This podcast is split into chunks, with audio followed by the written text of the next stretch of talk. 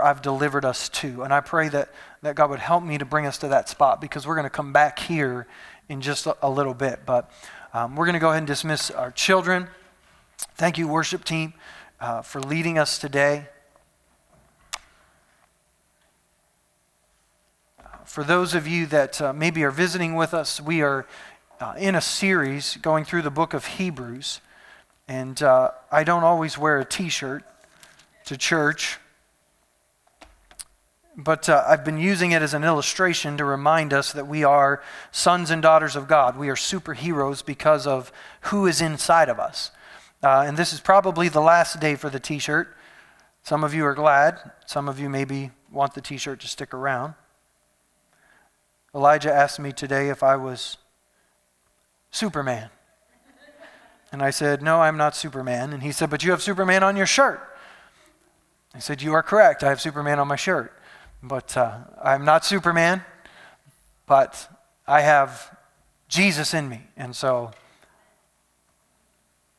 he knows Superman and he knows Jesus because he loves the story of David and Goliath. So he knows what it is to be a Superman. Although he always wants to play the giant. So we got to get him to be David because it's way cooler to be David than the giant.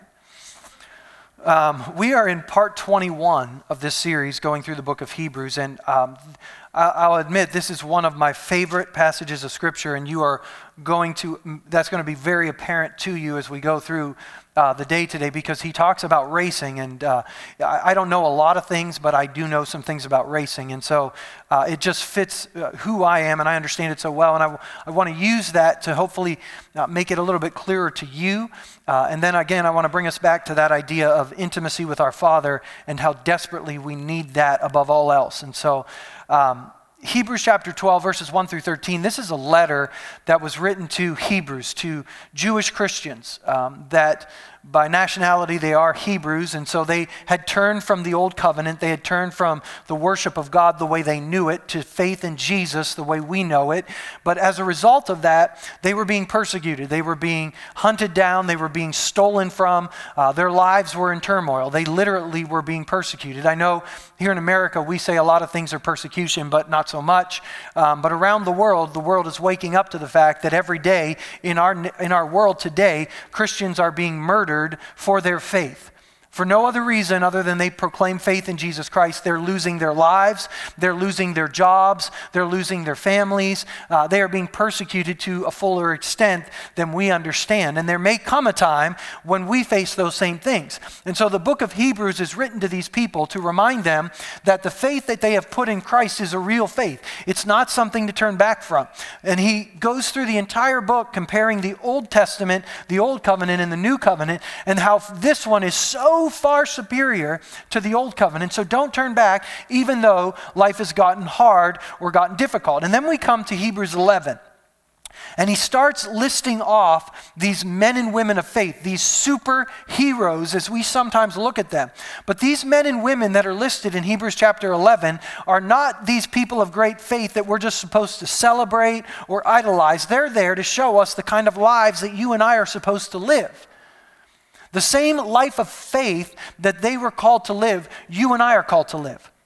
And so the same difficulties that they face, the same personalities that they have, the same victories that they experience are the same things that you and I are called to face. And the reason that all of these different people are listed is to remind us that in all of these different personalities, in all of these different circumstances, and in all of these different uh, goods and bad things, and good outcomes and bad outcomes, it's the reminder to us that God is always at work. He is always at work. So, no matter where you are, no matter what you've been through, no matter how many times maybe you've messed up or other people have hurt you, God is always at work. And he's reminding them of this. And he comes to this point where he says, What we need now is patient endurance. And you're going to hear that again today in Hebrews 12. And these are the four things, if you remember from the last uh, couple weeks when we were in Hebrews 11, these are the four things that he's calling us to. To remember there are better things waiting. In other words, loosen your grip on the things of this world. Let go of possessions, let go of relationships, let go of titles, let go of uh, accomplishments. Loosen your grip on the things of this world. If we don't do that, we won't persevere. The, the tighter we try to cling to the stuff of this life, the harder it's going to be. Okay? But if we learn to loosen our grip, we're going to get there. We remember our reward. Our reward comes from Him. Our reward doesn't come from other people. It doesn't come from things around us. It comes from Him. We remember who we are. We are sons and daughters of God, and we remember what pleases Him. And what pleases Him is faith. You've got to get this in you that our performance does not change our position before God ever. Ever. My position before God is based solely on what Jesus did for me. Now, my performance is important. Okay? I can't just live however I want to live because if I've truly accepted Christ, I've turned from that old life. But too many people can't, can't get past the fact that I just keep messing up and I can't go to God because, you know, I've done this or I've done that. And so they actually stay away from the very thing they need. And the enemy uses that to heap all kinds of guilt and condemnation on us. And so we've talked about faith revealed, we've talked about faith exposed, and today we're going to talk about faith personalized. We're going to put it into to our own lives. And so in Hebrews chapter 12, verse 1, he starts with the word therefore. So because of all of these people we've just talked about, and all of these men and women of faith, and how they acted in obedience to God, therefore, since we are surrounded by such a huge crowd of witnesses to the life of faith, here's what we do we strip off every weight that slows us down, especially the sin that so easily trips us up. We run with endurance, remember, endurance, the race God has set before us. We do this by keeping our eyes on Jesus, the champion who initiates and perfects our faith. Because of the joy awaiting him, he endured the cross disregarding its shame, and now he is seated in the place of honor beside God's throne. Think of all of the hostility that he endured from sinful people, and you won't become weary and give up. After all, you've not yet given your lives in your struggle against sin. Obviously, if you're breathing in and out, you haven't given your life, lives into your struggle against sin. You've forgotten the encouraging words God spoke to you as his children. Are you ready? These are encouraging words for us as his children. My child, don't make light of the Lord's discipline, and don't give up when he corrects you. For the Lord disciplines those he loves, and he punishes each one he accepts as a child. I mean, it's, it's like when you're a child and your parents, as they are ready to spank you, say, This hurts me more than it hurts you. We're like, That's not very encouraging, is it? But yet, these are encouraging words. They don't feel encouraging, especially when you're in the throes of it. It doesn't feel encouraging. But how many of you know God's ways are higher than ours? And so we have got to start seeing things from His perspective and not ours. As you endure this divine discipline, remember God is treating you as His own children. Who ever heard of a child never disciplined by his father? If God doesn't discipline you as he does all his children, it means you're illegitimate and not really his children at all. Now it's getting more encouraging. Since we respected our earthly fathers who disciplined us, shouldn't we submit even more to the discipline of the Father of our spirits and live forever? Our earthly fathers disciplined us for a few years, doing the best they knew how. But God's discipline is always good for us so that we might share in His holiness, His character, His nature. No discipline is enjoyable while it is happening. No discipline is enjoyable while it is happening. It's painful. But afterward, there will be a peaceful harvest of right living. See, not a peaceful harvest of money, not a peaceful harvest of healing, not a peaceful harvest of any blessing but a peaceful harvest of right living. Now, those things can come, but right living is what he's looking for for those who've been trained in this way. So, take a new grip with your tired hands and strengthen your weak knees. Mark out a straight path for your feet so that those who are weak and lame will not fall, but become strong. So, the writer of Hebrews starts by basically reminding us or telling us that don't just read about these people in Hebrews 11 and be like, wow, man, that's really great for them. He says every single one of us has a race that God has marked out for us. There is a plan, a purpose to every part of our lives, even when we don't understand it. In Jeremiah, we, I alluded to these during the dedication today. I knew you before I formed you in your mother's womb. Before you were born, I set you apart and appointed you as my prophet to the nations. In Psalm 139, you made all the delicate inner parts of my body, and you knit me together in my mother's womb. You saw me before I was born. Every day of my life is recorded in your book, and every moment was laid out before a single day has passed. And what he says is, God sees you, He knows you, and there's absolutely nothing that will ever come into your life or happen to you that can get you off the race that He has marked out for you if you just continue to endure, to be patient, to be trusting, to be steadfast, and you just keep running. Nowhere does he say it's going to be easy. Nowhere does he say that this is going to be fun all the time. But he says if you just stay with it, you will inherit a harvest of right living. It's important for us to understand.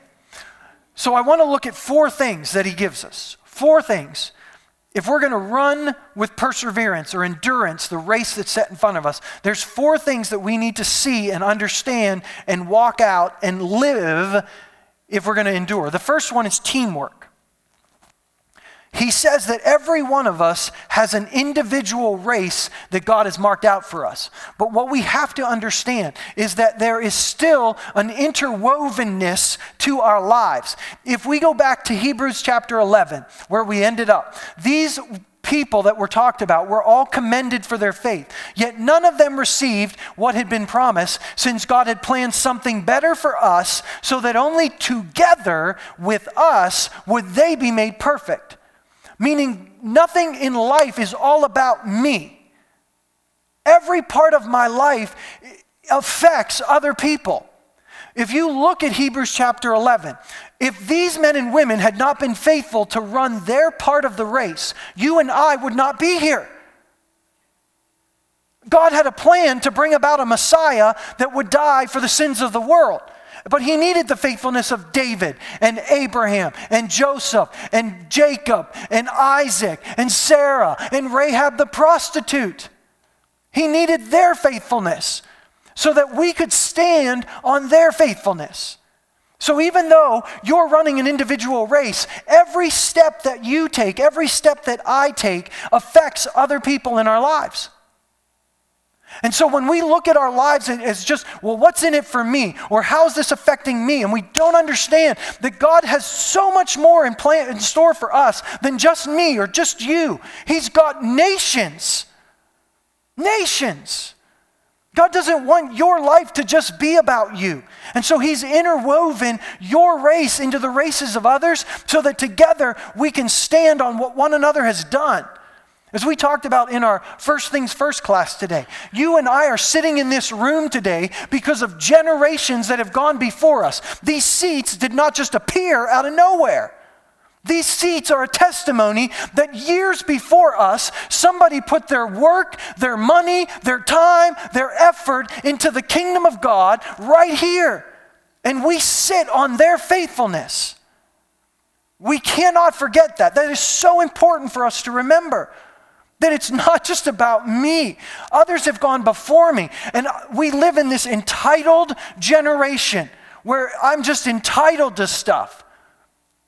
There, we've, we've lost this idea that we're connected to other people. And it's not just about me and my rights we have a responsibility, especially, to understand that we've been called to take and pass on to the next generation the faithfulness of God. And sometimes we have to, to, to plow some very hard ground spiritually and physically so that the next generation can stand where we got to, our ceiling, they can stand on it and go from there.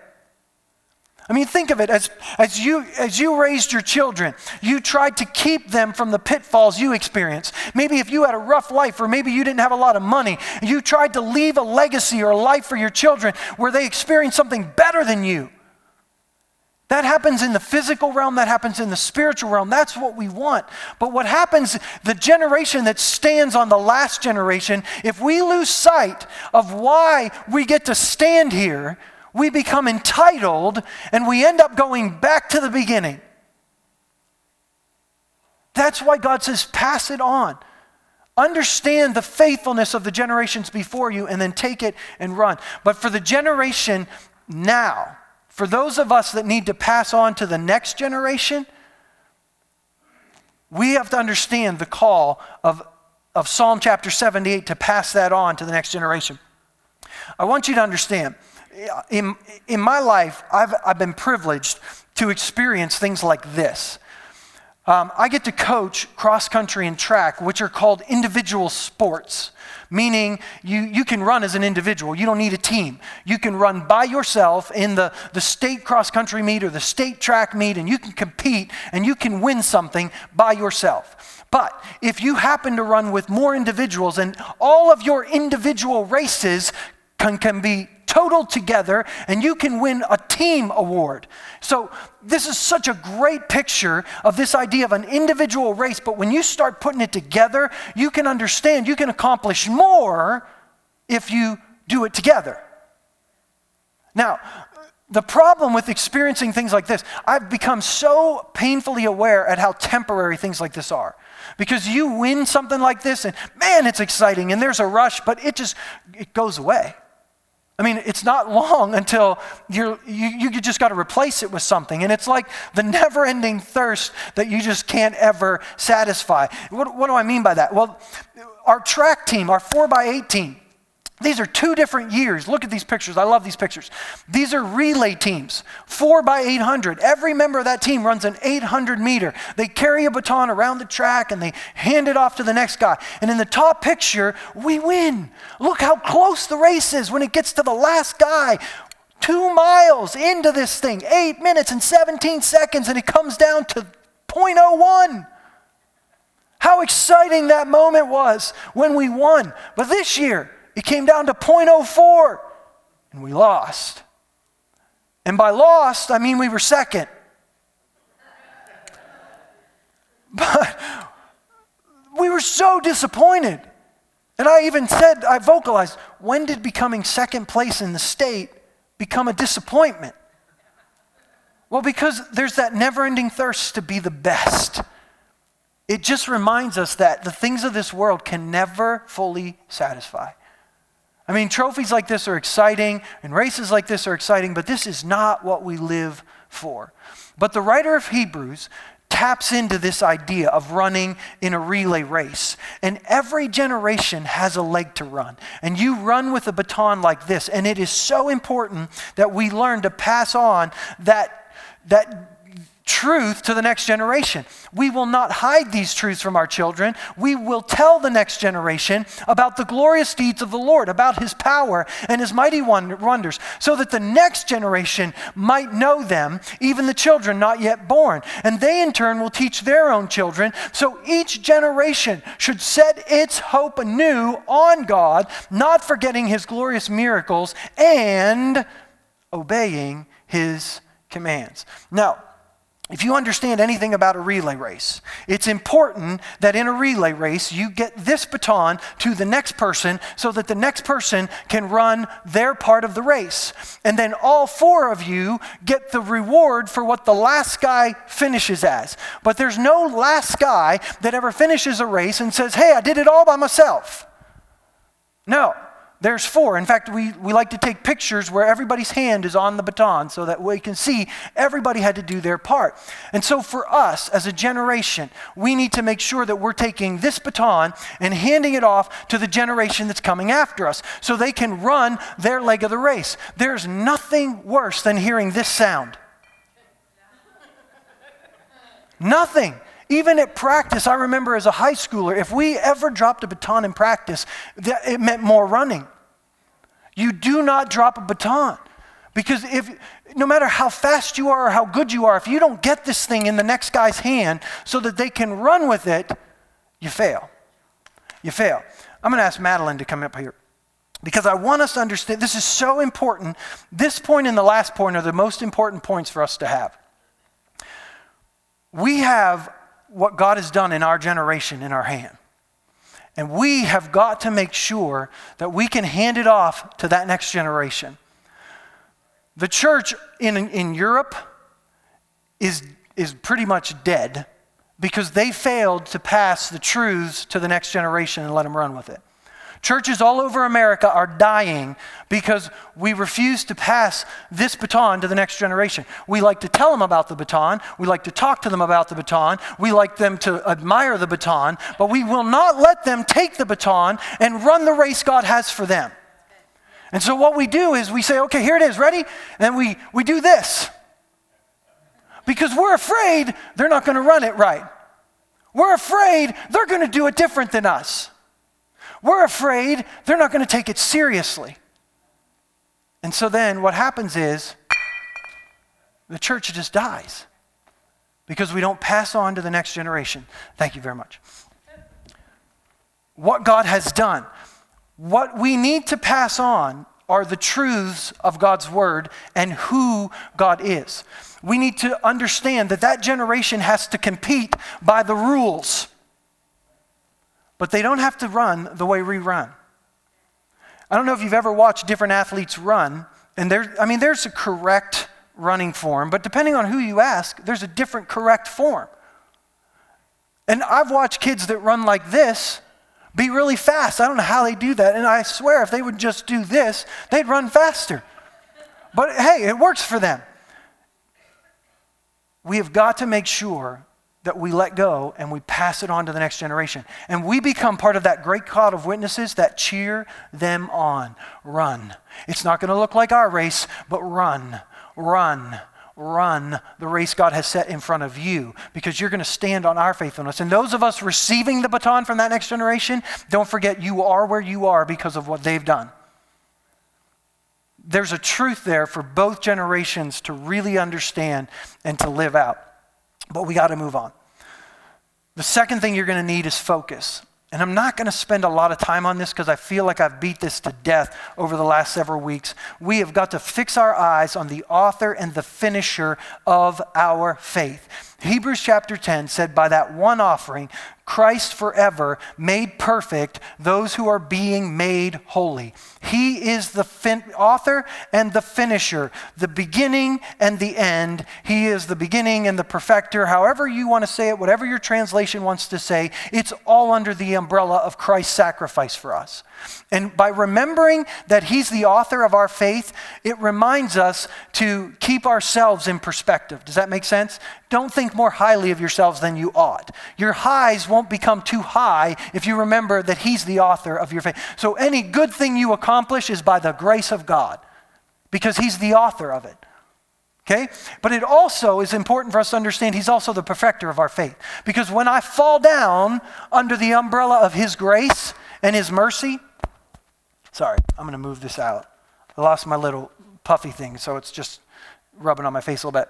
Um, when He is the perfecter of my faith, it keeps me from living in condemnation. It keeps my lows from becoming too low.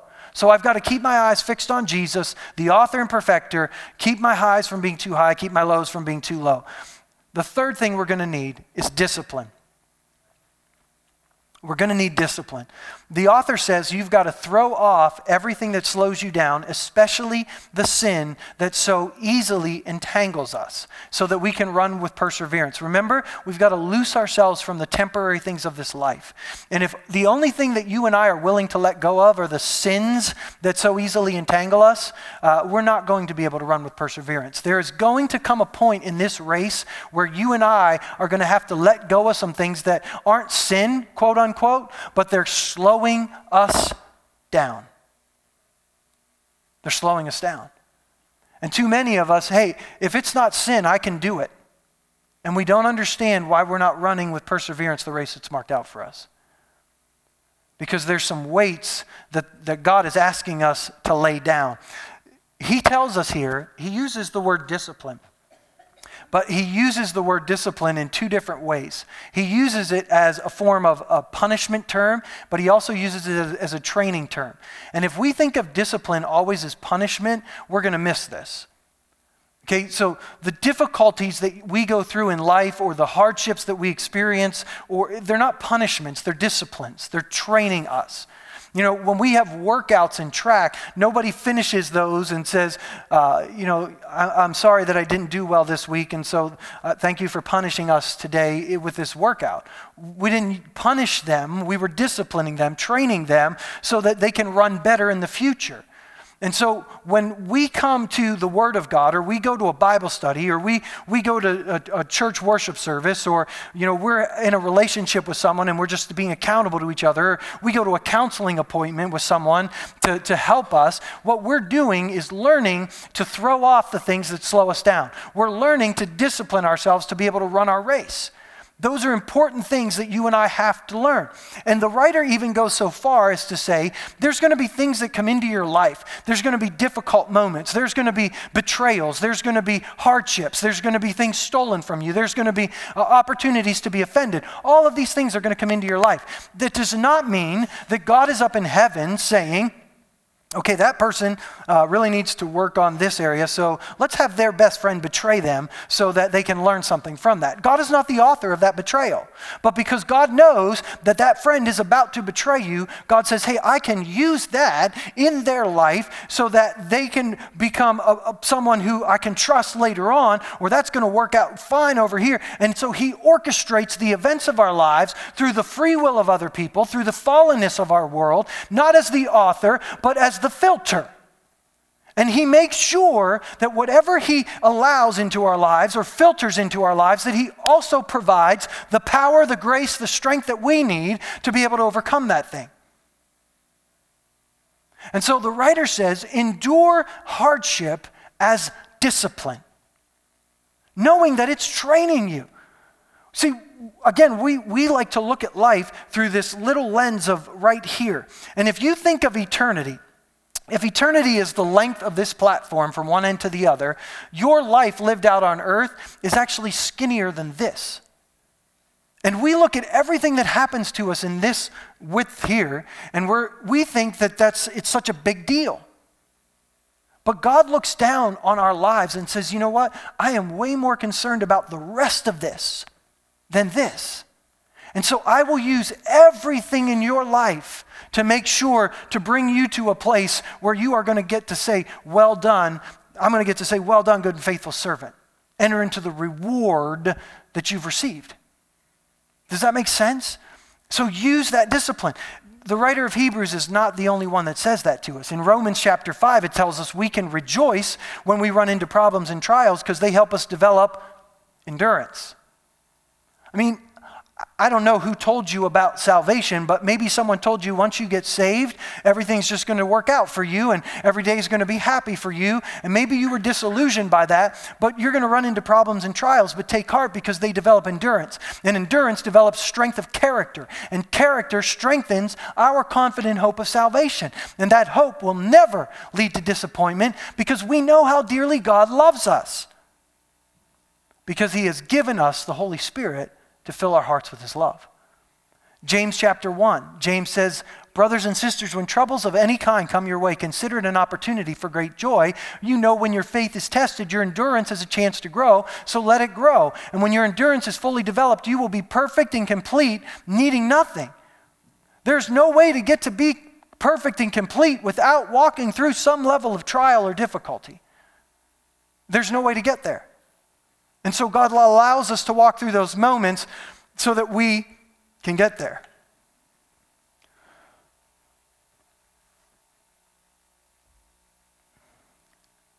Please understand there are times where people, you know, blame the devil for some things they're going through. Um, but, you know, if you rack up an immense amount of credit card debt and then you're like, oh man, the devil's really after my finances. No, that's just a, a, stupid choice, okay? And I mean, I've been there, so it's okay for me to say it's a stupid choice. It's a stupid choice. But one of the things that we need to throw off is stupid. Okay? Stupid. I mean, because sometimes we just, you know, you know, if you post something stupid on Facebook, don't say that the devil's persecuting you. No, that's just stupid. Okay, so every hardship and difficulty that comes into our lives, some of it is just a result of our own wrong choices because God said, hey, don't do that, and we did it anyway. the nice thing is, is God comes along when we repent and He helps us clean up the messes we've made but sometimes there's consequences that come along with that. And so just don't blame the devil all the time, but just throw off stupid, I, I guess is the best way I can say it. So the, the last thing, and this is the most important one, is heart. Heart. There's a phrase that a few years ago I came across, and I, I love it. It says, When your legs are tired, run with your heart. Because in a, in a race physically, there will always come a point where you're you're just tired. Okay? And you, you have to find something inside of you to make you go beyond what you feel like your body can make you do. Um, you know, you can see it when it looks like everything's lost, and all of a sudden somebody just finds a gear and they kick it in, and uh, and they just they run with heart. I mean, I, I wanted to use the Penguins as an illustration today, but because they lost last night, it didn't really fit. But the only place it fits is here because uh, even the Penguins in the post game interview said they played with more heart than we did tonight. And every announcer said it and they all said it, and it was very, very obvious. I mean, when you play with heart, there's just a level that you come to. The writer of Hebrews says, take a new grip with your tired hands and strengthen your feeble knees. Now, I don't know if you've ever been tired, but if you go to someone, I don't know, maybe if you came to me for counseling and uh, uh, you just said, I feel like I'm at the end of my rope and I don't know what to do. And if my advice back to you was, hey, take a new grip with your, your hands and uh, strengthen your weak knees. Okay, thank you, and uh, see, see you later. Uh, if I gave you that advice, I don't know uh, how you would process that or what you, you would feel like, that's not very good advice. I need something else. but what we've got to understand is heart comes from our time with the Father. You don't get heart just by attending church. You don't get heart from Bible studies or accountability groups or counseling sessions. And sometimes we think we do. You know, we run from church to church, or we run from counselor to counselor, or we run from book to book. We run to all these things because what we're looking for is heart. Now, those things will help us with discipline. And those things will help us in other areas. And yes, the writer of Hebrews said, don't forsake coming together, and you got to stay together, and you got to meet together, and you got to encourage each other. And the, but you can't get heart from another human being. The only place you can get heart from is from your Father. And one of the things that we do the least as believers in this country is spend time with our Father. And as a consequence, we get weak and we get tired and we lose heart. And if you today are weary and you are worn, what you need is just time with your Father. Now, you still need discipline and you still need teamwork and you still need those other things, but above all, you need time with Him to strengthen your heart. You know, in Ephesians chapter 3, when Paul prays for the Ephesians church, he says, I pray that you would receive through the Spirit of God inner strength. Where do you receive that? From Pastor Tom's sermons, from uh, the book by Brian Jarrett, from uh, the guy you watch on TV. Uh, no, you receive it from, by the Spirit in time with the Father. In Romans chapter 15, the Apostle Paul says to the church, I pray that you would overflow with hope by the power of the Holy Spirit. Where do you get the, the overflow of hope? From upbeat fast songs? No, by time with the Father.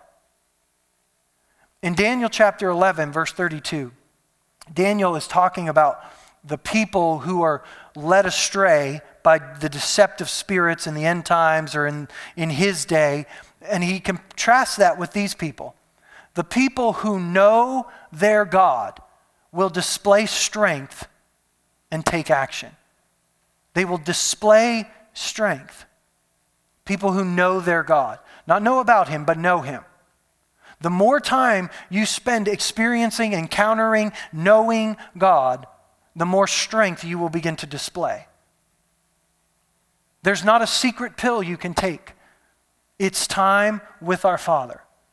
I can't emphasize this enough. Hosea chapter 4, verse 6 My people are being destroyed because they do not know me.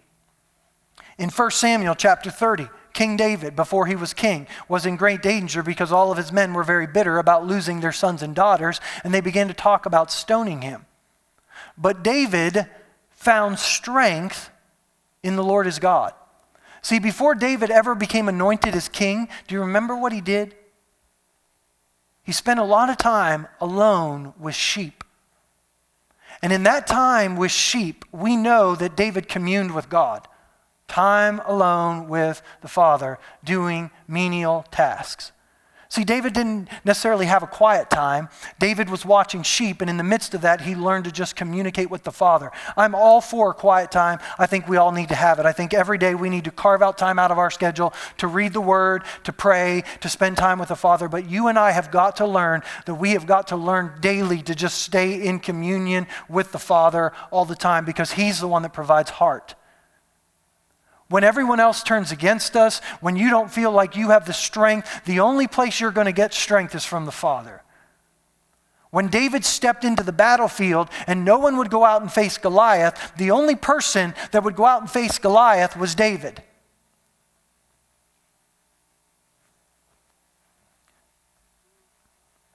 The last psalm I want to share with you is one of the Psalms of David, Psalm 27. The one thing I ask of the Lord and the thing I seek most is to live in the house of the Lord all the days of my life, delighting in the Lord's perfections, meditating in his temple. Okay, David says, you got to understand the house of the Lord for David was the presence of God. That's old covenant. So for you and I, what this means is I want to live in the presence of God. Not just visit it, not just have it in a church service, not just have it in my quiet time. I want to learn to live where I feel like, not just feelings, where I live in communion with God, constant, where God is always speaking to me. He's always present. I'm aware of His presence. Even if I don't feel it, even if I'm in the most difficult season of my life, I know that God is with me. Even if I'm walking through the valley of the shadow of death, I don't fear evil because He is with me. Where it's not just theology theology, but it's my practicology. Because in his presence, he will conceal me when troubles come. He will hide me. He will become my place out of reach on a high rock. I can hold my head up high above my enemies who surround me. At his sanctuary, in his presence, I will offer sacrifices with shouts of joy, singing, playing, praising the Lord with music. My heart has heard you say, Come and talk with me. And my heart responds, Lord, I am coming. See, the reason that David was able to go out onto that battlefield and he had the grace to defeat a giant was because David knew his God. All of that time, he had developed a relationship with the Father and he could trust him. Not only that, the Father knew he could trust David. And so you and I will run to whoever to try to get the strength or the heart that we need. And those people are necessary for discipline, but heart comes from the Father. Heart only comes from the Father. This week, I was listening to a message from uh, someone that I listen to, and uh, he was preaching just about this idea of David and David's tasks, the, the tasks that David would have as king. And how could a king write a psalm like this when, I mean, if you think of the responsibilities that a king has, and how would he have time to spend time in the presence of God? Well, David did, as we see in Scripture, take time to go to the house of the Lord and worship, but David learned to live in constant awareness of the presence of God. So when there was a difficulty, David inquired of the Lord. David inquired of the Lord. David inquired of the Lord. David inquired of the Lord. David learned to live that everything he did, he just looked to the Lord first. That's where his strength came from. That's why David didn't have to kill Saul. That's why David didn't have to kill Absalom. That's why David didn't have to fight his own battles for himself. He allowed the Lord to be his defender because David found his strength in his Lord. If you and I are going to persevere in our race, we've got to learn to just sit and listen to the Father. We've got to hear him. We've got to allow him to speak to us. The thing is, is when we make him our search, when we search for him, there will always be the grace that we need for every task that we have. But if we seek Him just for the grace for the task, we may not find what we're looking for. In Hebrews chapter 11, faith is believing God exists and that there is reward for those who diligently seek Him. What's that reward? The grace for every task you face. But some of us are just trying to search Him for, for the grace. I mean, I know that God, God gives grace to those who need it, so I'm seeking Him for His grace, and we, we get disappointed because we got to seek Him. And in Him, there's the grace that we need. What I want to challenge us with today is to hear what the Father's saying. And some of you, I mean, I know we're at the noon hour, and I know that we're, we're, some of you maybe have places to go and you've got some things to do, but I want to challenge you not to leave this room. If you're weary, if you're tired, and you need to take a new grip or you need to strengthen your weak knees, can I just challenge you to find a place somewhere in this room where you just sit for a few minutes and just let the Father speak? Just let the Father speak. And I'm, I promise you, that's not all you're going to need for the week but it's going to be for what you need right now. Our prayer team is going to be here in the front too, and if you need prayer for something and you haven't been, been able to be prayed for yet, we want to give you that opportunity.